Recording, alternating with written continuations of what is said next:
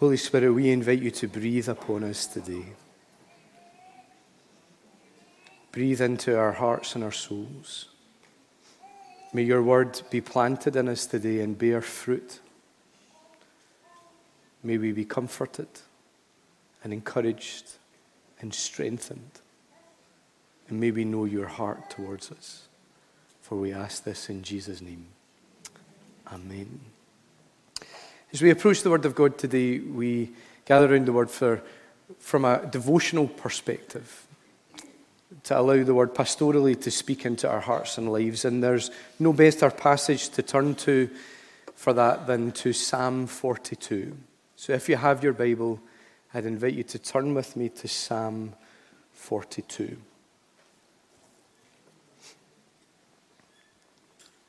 The psalm says, As the deer pants for streams of water, so my soul pants for you, my God. My soul thirsts for God, for the living God. When can I go and meet with God? My tears have been my food day and night, while people say to me all day long, Where is your God? These things I remember as I pour out my soul, how I used to go with the multitude, leading the procession with shouts of joy and praise among the festive throng. Why, my soul, are you downcast? Why so disturbed within me? Put your hope in God, for I will yet praise him, my Saviour and my God.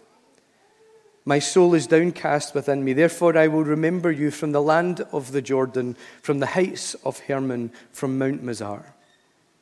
Deep calls to deep. In the roar of your waterfalls, all your waves and breakers have swept over me. By day, the Lord directs his love. At night, his song is with me, a prayer to the God of my life. I say to God, my rock, why have you forgotten me? Why must I go about mourning, oppressed by the enemy? My bones suffer mortal agony as my foes taunt me, saying to me all day long, Where is your God? My soul, why, my soul, are you downcast? Why so disturbed within me? Put your hope in God, for I will yet praise him, my Saviour and my God. I'm sure you'll agree that Psalm 42 is a really powerful scripture.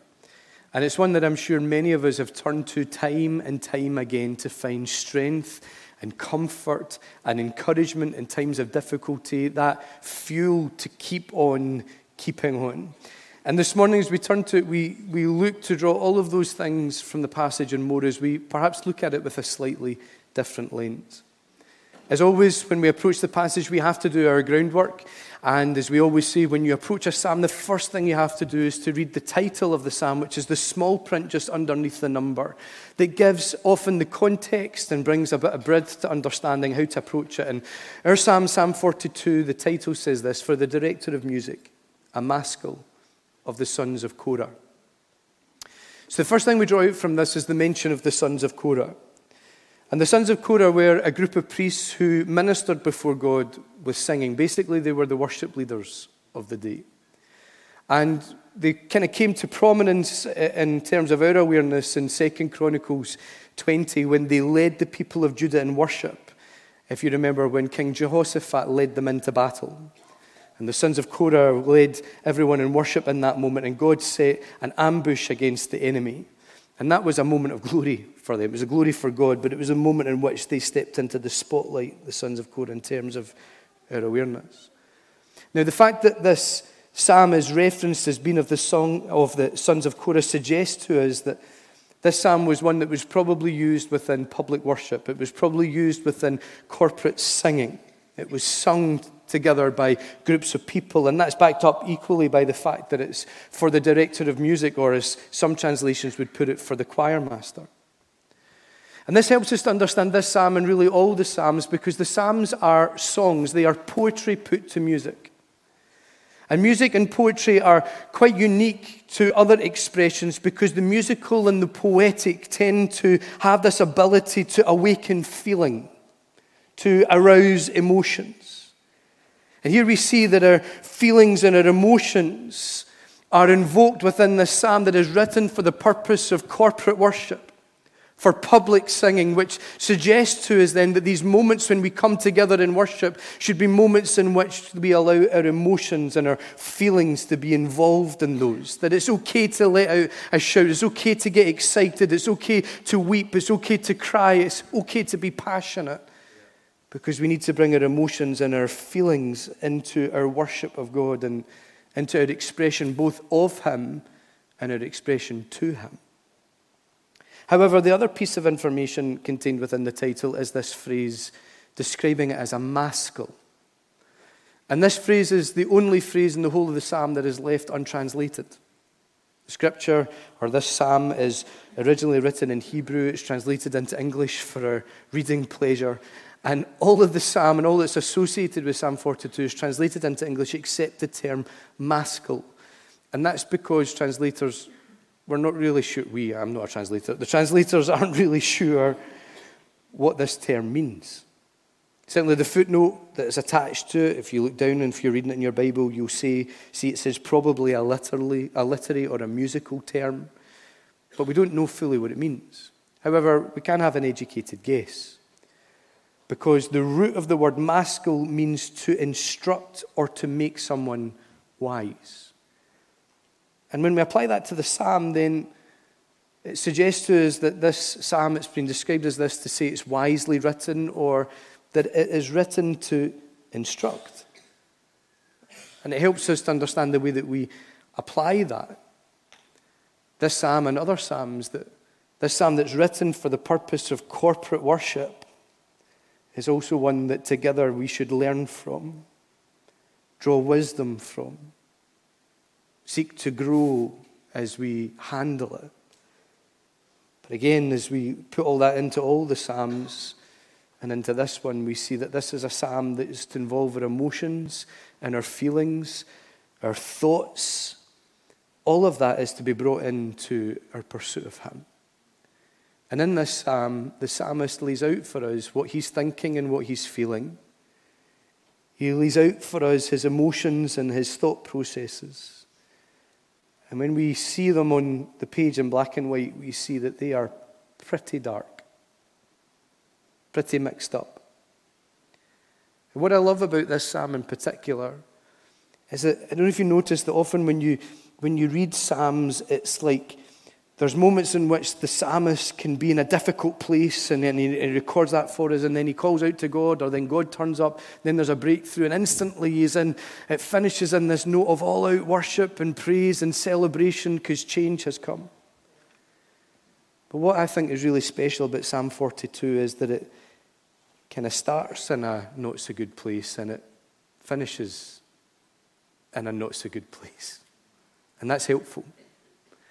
Because often when we come into church, it's like we need to put the face on things and everything's amazing and everything's magnificent and we throw up our hands and we just praise Him again and again. But sometimes life can be difficult, life can be hard.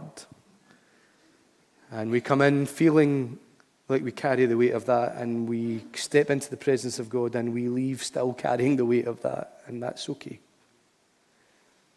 This psalmist in Psalm 42 is facing something that we all face at times. He's facing the dark season of the soul. And there are seasons in life that can be pretty rubbish. There are seasons in life that can be pretty tough. There are times that are really difficult, and there's no rhyme nor reason as to why they're difficult. There's no rhyme nor reason as to why these things are happening. It's just that that's the way it is moments in which everything that could happen seems to happen, everything that could break seems to break, and everything that could happen and everything that could break seems to happen and seems to break all at the exact same time. Ever get those seasons? Just three of us. The rest of you can pray for the three of us then. But today we're in good company because as we read this psalm, we find that this is exactly where the psalmist is. Now, we don't know everything that's going on in this guy's life. We don't know what's happening, but what we do know is that it isn't great. As we read his words, we discover that the psalmist finds himself in some pretty oppressive circumstances. In verse 3, he says that people are saying to him all day long, Where is your God?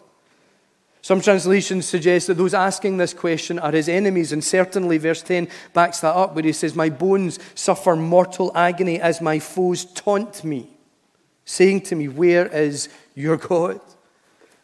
A few things that we draw out from these words instantly is that the psalmist is talking about foes and he's talking about enemies and he's talking about taunts. He's in a situation where he feels like he's become public enemy number one. He's in a situation where he has been verbally attacked by other people. He's facing oppression, emotional oppression. He's struggling with feeling like stuff is coming against him. And in particular, as we see from these verses, the stuff that he's facing and the stuff that is coming against him is to do with other people. Ever been in a situation where sometimes the difficulty you're facing is to do with people? Most of the time it is. Sometimes, most of the time, it's ourselves, but sometimes it's to do with others. And this situation is making him unwell. He's feeling the pain of it, not just emotionally, but physically, because he says his bones suffer mortal agony. It's mortal. Notice he's not saying that this principality is the problem, that this demon is coming against him, that spiritually there's this weight and curse. He says it's mortal agony. He feels pain. This is real pain. He's unwell. He's sick. And the mention of people asking him, Where is your God? suggests that something is going on in his circumstances, something around him, something real, something tangible is happening to this guy that is causing people looking on to ask, Where is your God in all of this? You hold faith and you claim faith and you proclaim your faith. But here you are going through this. Where is your God in this that you're carrying, in this that you're dealing with? It looks from an onlooker's perspective as though God is not working in his situation, almost like God has abandoned him. These are pretty severe circumstances that he finds himself in. Stuff is happening in his affairs. People are attacking him, wounding him. He's ill either because of what's happening or on top of what's happening. And this is what's happening to him, and this is what's happening around him. But on top of that, we read what's happening within him because the psalm outlines the emotional condition of the psalmist. In verse 5 and again in verse 11, he tells us his soul is downcast and disturbed. His soul is the epicenter of who he is. We believe that we are made up of three components body, soul, and spirit. The body is the bag of bones that we live in, but the soul is the you inside that bag of bones.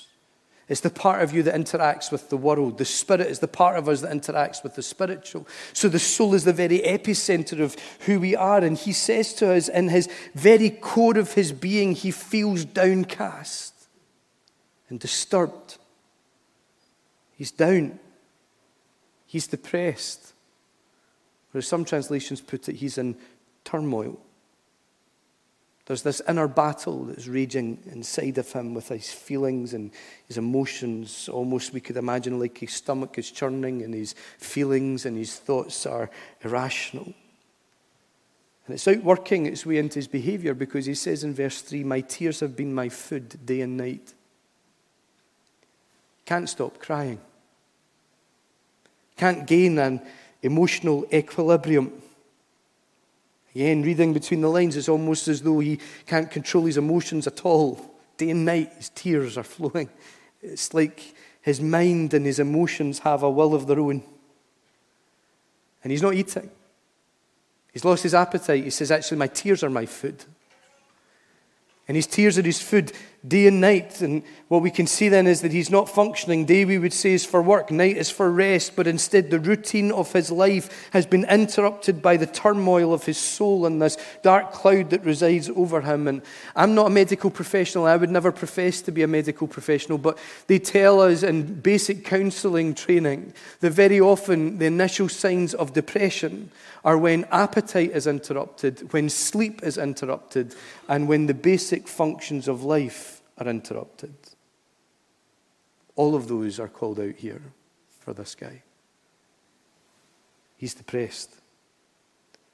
And as we read that and we call that out, let's burst the bubble once and for all that exists within Christian circles that says Christians should never get depressed. Because here's a scriptural example of a follower of God who was. Do you know, we've all been at one, some, or all of these stages at some point in our life. Those moments when it feels like the world is turned against us, when it feels like family or friends or those who were close to us suddenly distance themselves from us or even turn on us, or times when it simply feels like we're oppressed, stuff is coming against us.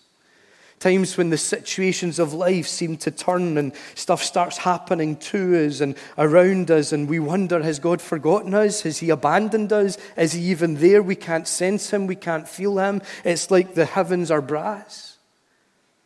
And some people seem to cope with those moments okay. There are those, isn't there, that just face the stresses of life and seem to just brush it off, accept it, and just go on with it and push on through, whereas some of us kind of struggle. And it makes us ill. It can impact our health. In fact, in some cases, it can be ill health or the health of others that cause the distress and the disturbance. And soon it's not so much about what's going on around about us, but it's actually about what's going on within us. Our innermost beings become impacted and we become downcast and we become cast down and we feel in turmoil and we feel like everything within us is churning. We feel depressed and down and our moods hit a low. And try as we might, we just can't seem to control them. It's like they have a will and a mind of their own. And sometimes it can have a real impact on all aspects of life, where in a physical, literal sense, we can lose our appetite, we can lose sleep, we can't find rest from the battle that's raging, and sometimes we can't even function or do the things so well that we once did. It's like we're drowning, it's like we're in over our heads. We can't lift our head above the parapet, and we feel like we're in over our heads. And that's exactly what the psalmist felt because he writes, Deep calls to deep, in the roar of your waterfalls, all your waves and breakers have swept over me. It's like he feels like he's in over his head, like he's drowning. He feels like he's drowning, but he's not because he's still got a little bit of fight in him and he's fighting for hope. Twice he says these words Why, my soul, are you downcast? Why so disturbed within me? Put your hope in God, for I will yet praise him, my Savior and my God. His external circumstances are oppressing him. His inner emotional state is crushing him, but he refuses to give in on those things. He refuses to let them define him or become the definition of who he is. He refuses to settle in his struggle. Instead, he's fighting for hope. And permit me to be direct. This morning, I want to encourage you if you're going through it, if you're battling with stuff, if you're struggling with your emotions, your health, your circumstances, don't settle in your struggle. Don't let the current season define the rest of your journey. Fight for hope. You might feel like you're drowning right now, but the very fact that you feel like you're drowning and you haven't decided that you already have shows that you're not yet drowned. There's still a bit of fight in there. Muster it and fight for hope. Amen. Fight for hope. Now, as we say that, it's a great thing to say, particularly in our Pentecostal charismaniac circles. We're like, come on, we're going to fight for hope and we're going to break on through and it's going to transform and it's going to change. But what we need to say as we announce that is that the fight for hope is not always an overnight transformation, it's a journey. And it's a journey that can at times feel like three steps forward and two steps back. We see even from the psalmist. He sets out in verse 5 his fight for hope and he gets a little bit of a breakthrough. And then he ends in the exact same place as he was before. Verse 5 is the same as in verse 11. Why are you downcast, O my soul? Put your hope in God. In fact, some commentators reckon that Psalm 42, Psalm 43 is actually one continual psalm, and we've split it up into two. And if you read it as one continual psalm, then as you steer into Psalm 43, you see that again he gets a little bit of a breakthrough, and then he ends Psalm 43 in the exact same place again. Why, my soul, are you downcast? Why so disturbed within me? Put your hope in God, for I will yet praise him, my Savior and my God. Now, what does that show? Does it show that you never get breakthrough? No, of course it doesn't. But what it does show is that the journey into hope can feel like three steps forward and two steps back. The journey to battle through the dark cloud into the light can feel like three steps forward and two steps back. The journey to push through into freedom can feel like three steps forward and two steps back. But here's the truth three steps forward and two steps back is still progress, it's still moving forward. You are not a spiritual failure if by the end of a prayer with God, you're not skipping and singing zippity doo dah. You're not a spiritual failure if you enter into God's presence, pour out your soul, tell Him what's going on, and you leave that prayer the same way as the way that you went into it. It doesn't mean that you're a spiritual failure. It doesn't mean that you're not good enough. Because the journey into hope is a progressive journey. And yes, God can turn around in an instant and He can bring radical change and He can bring instant freedom, and sometimes He does that. But we cannot assume that the moments that He doesn't do that means that He's not working. Even when we can't see it, He's working. Even when we can't feel it, He's working. He never stops working. God is as much at work in the baby steps as He is in the giant leaps. So don't refuse to take the baby steps because you're waiting for the giant leap. I'm going to say that again. God is as much in the baby steps as he is in the giant leap. So don't wait for the giant leap. Don't refuse to take the baby steps because you're waiting for the giant leap. The psalmist, he took loads of baby steps in his journey into hope. And for the remainder of the time that we have together, we're just going to outline some of those. The first thing that he did was this he asked God, why? Verse 9 he says, I say to God, my rock, why have you forgotten me? Why must I go about mourning, oppressed by the enemy? The psalmist is clearly addressing God here, and he asks God, why? Now, there's nothing to suggest that God gave him an answer. But in the questioning of God, we see something quite important. We see relationship. The psalmist turns towards God in his struggle. He, he doesn't ignore God, he doesn't shut God out. He turns towards him, albeit he's questioning him, but in his question, he's engaging with God in his struggle. And in asking God the question about his struggles, he actually brings God into his struggles. He connects with him. And he's been honest with them. He says, God, I'm cheesed off.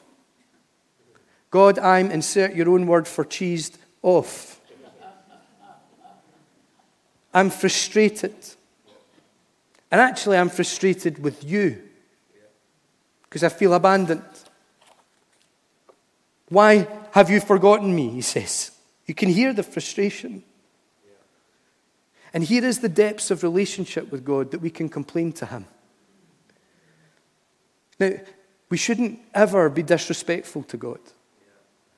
Susan and I were chatting about this the, the other day. We remember years and years and years ago, uh, someone that had grown up all of their days in church really losing his rag over the fact that someone had referred to God as Daddy God and how disrespectful it was to refer to him as Daddy, which is just nonsense. We should never be disrespectful to God. We should treat him and speak to him with respect and affection. But neither should we hide behind religious platitudes with God either. Because the last time I checked, He's the God that looks at the heart and examines the mind to reward a man according to their conduct. So the first place He starts is the heart, and He looks and He already knows what's going on there. So we need to bring it to Him. It's those moments where we come into church and we're carrying the weight of the world inside ourselves, but we slap on a smile and announce that everything's wonderful. And I'm not saying that we shouldn't, and I'm not saying that we shouldn't make the choice to worship. We 100% have to. But we don't worship just because we're commanded to from the front or because we're told to shout or we're told to dance. We bring our feelings and our emotions and where we are, and we let the soul breathe in His presence. We let it soul vent. We bring our frustration and we bring our anger and we bring our honesty and we bring our passion and we bring our excitement and we bring our blessings. We bring all of it before Him because He already knows what's going on inside of there. He sees it. And He wants us to be honest with Him. The psalmist questions. And I think God might have been pleased with his questioning. Why would God be pleased with someone questioning? Well, because actually his questioning is a statement of faith. Why have you forgotten me? Why must I go about mourning, oppressed by the enemy? The, the inference here is that if God had remembered him, then he would have wiped out his enemies and would have removed the situation. Actually, there's a statement of faith within there. He says, I say to God, who is my rock, why have you forgotten me? Why must I go about mourning, oppressed by the enemy? The, the suggestion here, this declaration that he's making, is actually his belief in who he thinks God is and what he believes God is capable of doing. He's calling out a statement of faith to a degree here. And faith can move mountains. When we're struggling with the mountains of life, we must never be afraid to bring our why into the presence of God. We should never be afraid to come and declare what we believe about who He is and what He's able to do versus what we see in front of us and what it is that we're having to journey through. Because as we do that, we actually engage with Him in the midst of the struggle and we bring Him into those struggles and we begin to bring the mountain moving God into the mountain situations that are before us and allow Him to work. Amen. We build faith, and faith is the fuel that we need in the fight for hope. The second thing that, God, that the psalmist does is this he fastens on to God's love. Verse 8, he says, By day the Lord directs his love, at night his song is with me. Now, we don't know if God answered the questions that he vented before him. But what we do know that God did was this He directed his love to the psalmist and he sung over him at night. This is an amazing picture. In the midst of the struggle, in the midst of the turmoil, God communicates his unfailing, steadfast love to the psalmist. It's almost as though, in the midst of this trial and tribulation, in the midst of this season, the testimony of the psalmist was this I don't know why this is happening. I don't know why I have to go through this. I don't know why this is unfolded on my pathway. I don't know when this is going to end. I don't know how this is going to end. I don't know why all of this is happening to me. But here's the one thing I do know my God loves me. And we must never allow the struggles of life to determine God's love for us. We cannot allow the difficulties that we face to impact the way that we perceive God's heart for us. In the thick of it, God might not answer our why, but He does answer every single question with a revelation of his undying, unrestricted, unconditional love. That we can come to a place where we are convinced that neither death nor life, neither angels nor demons, neither the present nor the future, nor any powers, neither height nor depth, nor anything in all creation will ever be able to separate us from the love of God that is in Christ Jesus. We need to fasten on to his love. That when we're struggling with the highs and the lows in life, when we're struggling with the present and the worries about tomorrows, when we're struggling with the demonic, when we're struggling with the powers that are coming against us in this life and in the next life, when we fasten on to His love that He is directing towards us, we are convinced then that nothing can ever separate us from the love of God that is in Christ Jesus. Even in the harshest of situations, even in the most stretching of circumstances, there is an experience of love to be found. We might not see him bring water from a rock for us.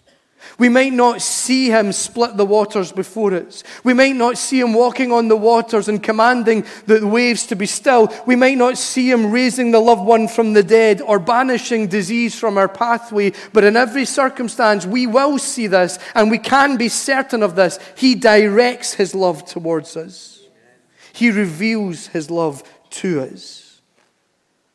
In every circumstance, there's an experience of his love to be found. And I love the way that it says, At night his song is with me. And of course, it's metaphor, but what is the idea here? The idea here of God singing over us is of God comforting us. Like a mother or father would sing a lullaby over their child to soothe their fears at night and to encourage them, to comfort them to a place of sleep.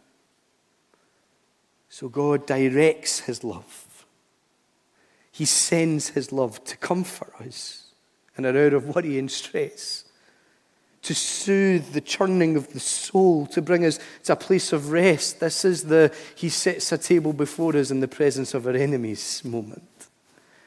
Where it's like God, but it's dark and it's night, and He holds us and just sings over us. But God, the darkness is all around us and He just holds us and He sings over us. But God, the, the enemies are all round about and He's putting out the table and He says, Pull up a chair, son, pull up a chair, daughter. Just sup. I know, but the enemies are all round about us. It doesn't matter. Just receive from me just now. Receive the strength that you need, the courage that you need, the comfort that you need. Here in the psalm, the psalmist calls out the sovereign love, the comfort of God, even in the midst of his struggles. This morning, if you're in the thick of it, you might not see water coming from the rock or the water's been split before you. You might not see him walking on the waves to calm the storm or the miracle erupting in front of you or, or, or the disease lifting or the demons fleeing. You might. But here's what you can be certain of right now, he directs his love to you. Even though the darkness is around, even though it looks like you're surrounded, even though it looks like there's enemies to the front and the back, the left and to the right, even though there is fear today and worries for tomorrow, He sends through it all His love. Fasten on to His love. Right now, where you are, close your eyes for a moment. Fasten on to His love. If you're struggling, if you're down, if you're depressed, if you're low, hear the voice of God. And hear Him say this I love you. And I will never stop loving you. I see the struggle of your soul. I see the toil in the core of your being. I hear your cries through the storms, and I know the turmoil of your thoughts. And I want you to know that I see it, I hear it, I know about it, and I care. I direct my love to you. Right now, I instruct and command and direct my love to pierce through the clouds that surround your soul. I send my love to push through the storm, to reach down to the lowest valley, to scale high to the highest mountain. I command my love to chase you down. In the midst of this season, in the dark season of your soul, in the struggle that you face, I ask nothing of you but to receive my love. Receive my love like a comfort blanket for your soul. Step into my embrace. Let me hold you. Let my love hold you through the storm and through the gale. Be comforted, my child. Be still and know that I am your God. And in my love, let your soul rest because nothing can separate you from my love and in my love, you are safe. You are safe. Right now, you are safe. Fasten on to his love for a moment.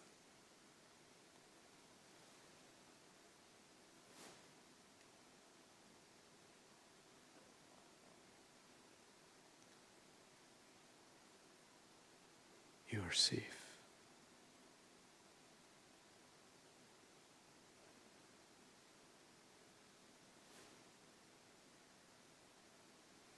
Father, right now I would ask that you would father us.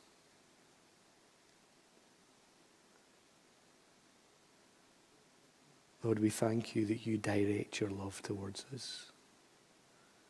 We ask right now, every heart and soul, would receive an impartation of your love all over again. And that we would know that though the battle rages, though the waves batter and ram, we are safe. Help us to fasten on to the love of God. In Jesus' name. Amen. The third thing that he did, just in case you thought that was the end. There's more. There's more. Third thing he does is he acknowledges the purpose of God. He says in verse 7 Deep calls to deep, and the roar of your waterfalls, all your waves and breakers have swept over me. In this bizarre statement, the psalmist acknowledges the sovereign purpose of God. He, he feels he's in the depths of despair. And I know that we can look at this as and read this as the deep part of the psalmist is calling out to the deep part of God, and, and we get that. But equally, we can look at this as he's in a deep place. He feels like he's in the depths and he's calling out towards the depths of God. And he feels like he's almost drowning neath the waves and the breakers. But notice who he attributes the waves and breakers to.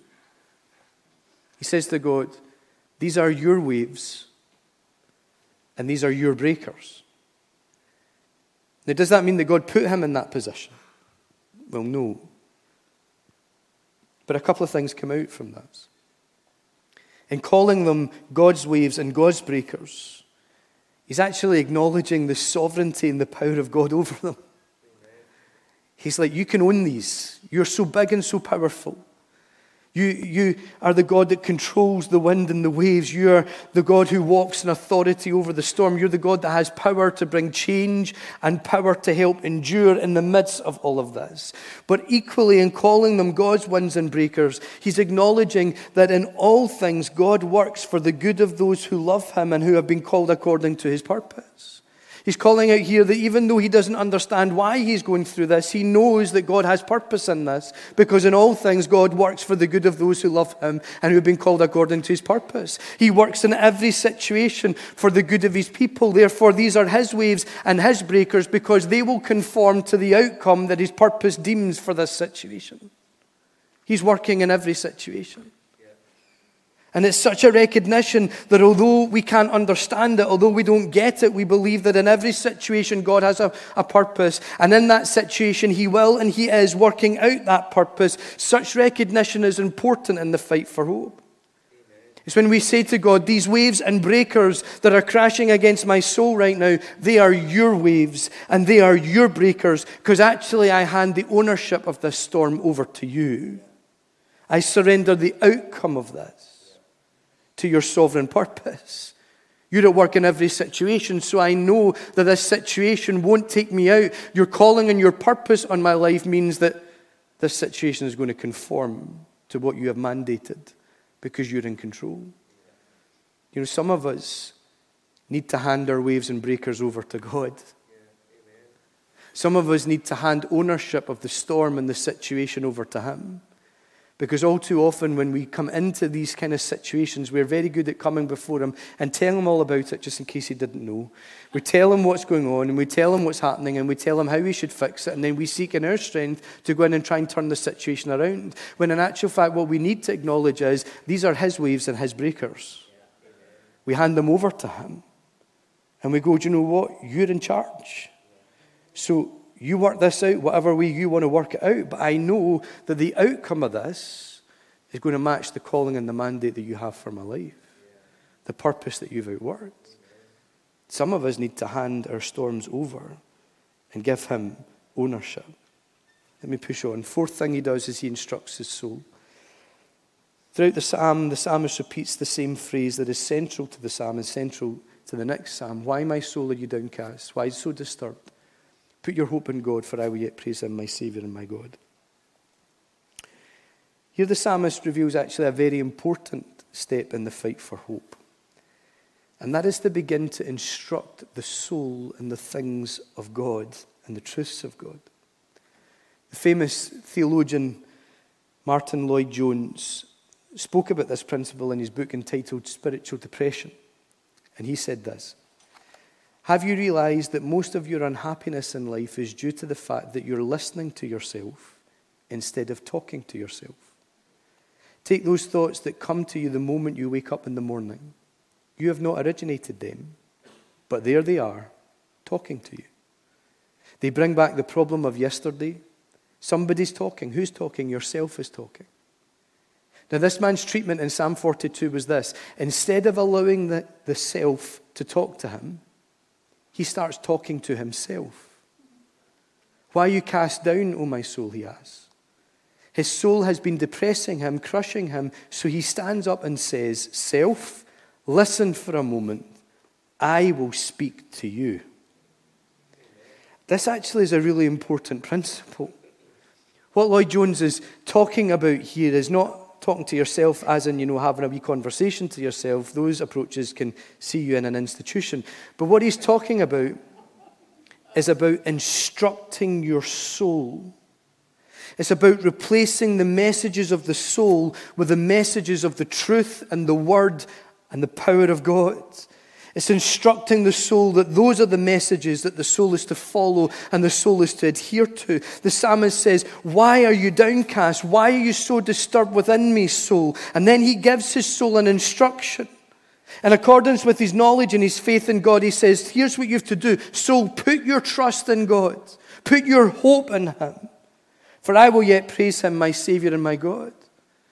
This is powerful declarations of faith. He says, He is my God. He says, He is sovereign in this moment. He is almighty. He is powerful. He is in control in this circumstance. And not only is He the God of my situation, but He is my Savior within it. He is my salvation. He is my deliverance. He is going to be the one that saves me from what I'm going through. He's going to be the one that's going to deliver me from what I am journeying through right now.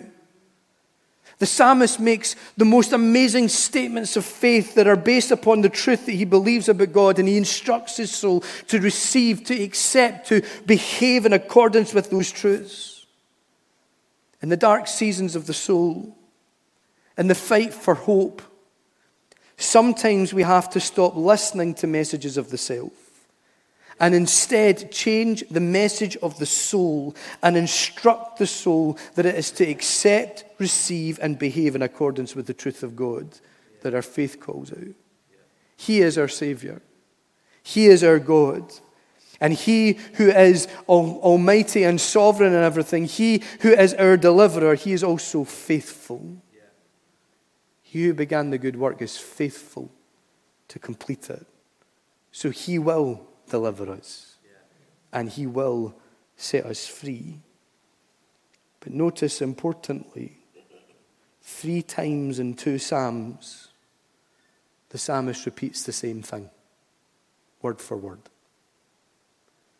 Three times in two Psalms, he has to remind himself, he has to speak to the soul again and speak to the soul again, which shows that this isn't a name it and claim it impartation thing.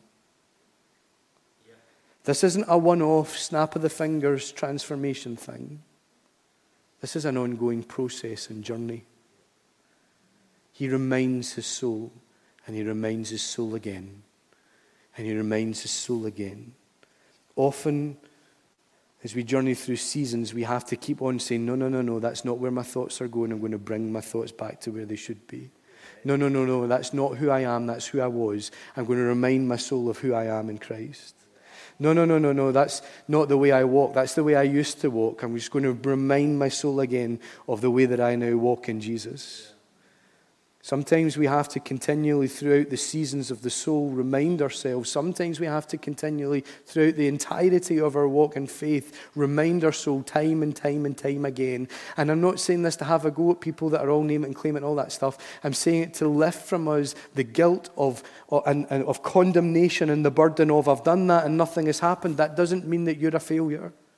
It doesn't mean that you're less of a Christian. It doesn't mean that He's not at work. Time and time again, we have to remind ourselves. Time and time again, we have to instruct ourselves. Time and time again, we come back and go, hang on a minute. Soul, listen. Here's what the Word of God says. Let me give you the final steps really quickly because time is gone. The fifth thing that he does is he testifies. These things I remember as I pour out my soul, how I used to go with the multitude, leading the procession with shouts of joy and praise among the festive throng. The psalmist takes time to remind his soul of past experiences of God. He relives his testimony. And sometimes that which ignites hope is to look back over the journey of faith and to remind ourselves of the times that God has worked and the times that God has moved, the moments that He broke through, the moments that He turned up, the moments that He released healing, the times that He set us free, delivered us, transformed us, the times that He brought peace and released joy, the times that He just did a God thing at the exact moment that we needed a God thing to happen. It's so important that we testify to the soul because in doing so we bring hope. It's so important that we look back on the journey that we have come thus far and recognize what God has done thus far to therefore encourage us and excite hope that He's going to do even further as we press on in and we press on through. Testifying to the soul is important in the fight for hope. The sixth thing that he does very quickly is he thirsts for God. As the deer pants for streams of water, so my soul pants for you. My soul thirsts for God, for the living God. When can I go and meet with him?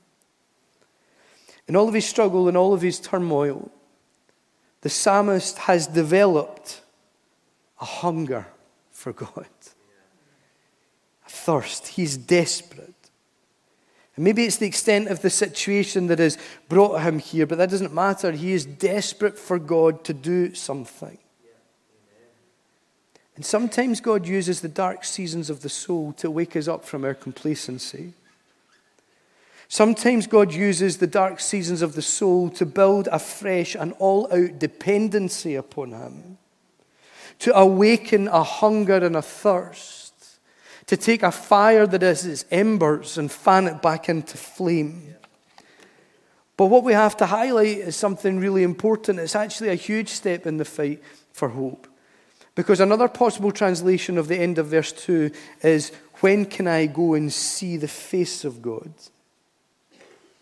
All too often in our struggles, we are just hungry for God to do something to change, to deliver, to set free, to heal, to help, to rescue, to save. And in doing so, it's not wrong to do so, but in doing so, what we seek is His hand when in actual fact, what we should seek is his face. Seeking the face of God is key to freedom from the struggle. Because when we seek intimacy with him, when we seek to find him afresh, not just his actions, but his heart and his character and his nature, when we find him, we find what we need to endure what we face. When we seek Him in the struggle, the struggle could last days, weeks, months, or years. But when we seek Him and we find Him, it doesn't matter how long it lasts. We've got what we need to keep on going. We've got what we need to keep enduring. When we find the table that He sets in the presence of the enemies, and our focus isn't God, would you deliver the enemies and smote them and smite them? But God, could I just commune with you? Could I just fellowship with you? We find all that we need. And actually, in that place, that's when miracles happen. That's when deliverance takes place. And often the deliverance and the miracles and the change takes place before we even notice it because it's not about seeking the change, it's about seeking Him. The psalmist takes baby steps. He engages with God in his struggle. He's honest. He questions. He asks why. He fastens on to God's love. His situations are ever changing, but that which is unchanging is the love of God towards him. He connects with the purpose of God.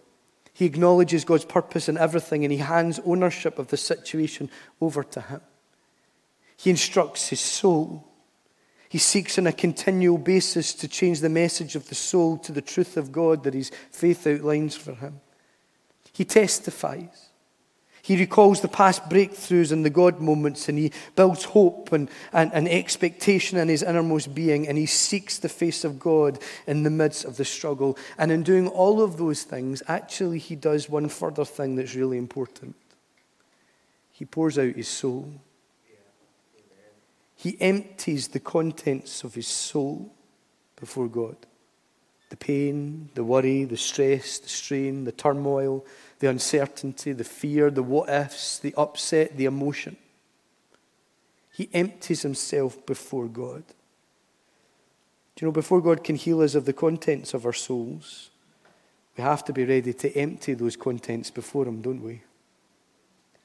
We weren't designed to carry that kind of baggage and that stuff in our innermost being. He wants us to release that stuff so that He can release us from that stuff. I think this is quite key for some of us to understand. We need to release the stuff in the soul before God. Before God can release us from the stuff that is contained in the soul. Deliverance Freedom isn't always about making the command and binding and banishing. There's times in which that's important. But it's not always about that directive authority. It's the first place of deliverance is coming and saying, Here's all the stuff I've got. Here's all the pain I carry. Here's all the baggage. And I just lay it down before you. And I ask you to set me free. That's when he sweeps in with such beautiful authority and brings lasting deliverance. This morning, it's time to fight for hope, to take the baby steps on our journey. It's not always about the big leap from brokenness to celebration. We just take the baby steps towards wholeness. And God steps in and He does the rest so supernaturally and beautifully. This morning, let's follow in the baby steps of the psalmist. Let's engage with God in our struggle. Let's fasten on to His love. Let's connect with His purpose. Let's instruct our souls. Let's testify on what He has done. Let's seek His face. And let's pour it all out before Him so He can come and bring lasting change and freedom because He is faithful.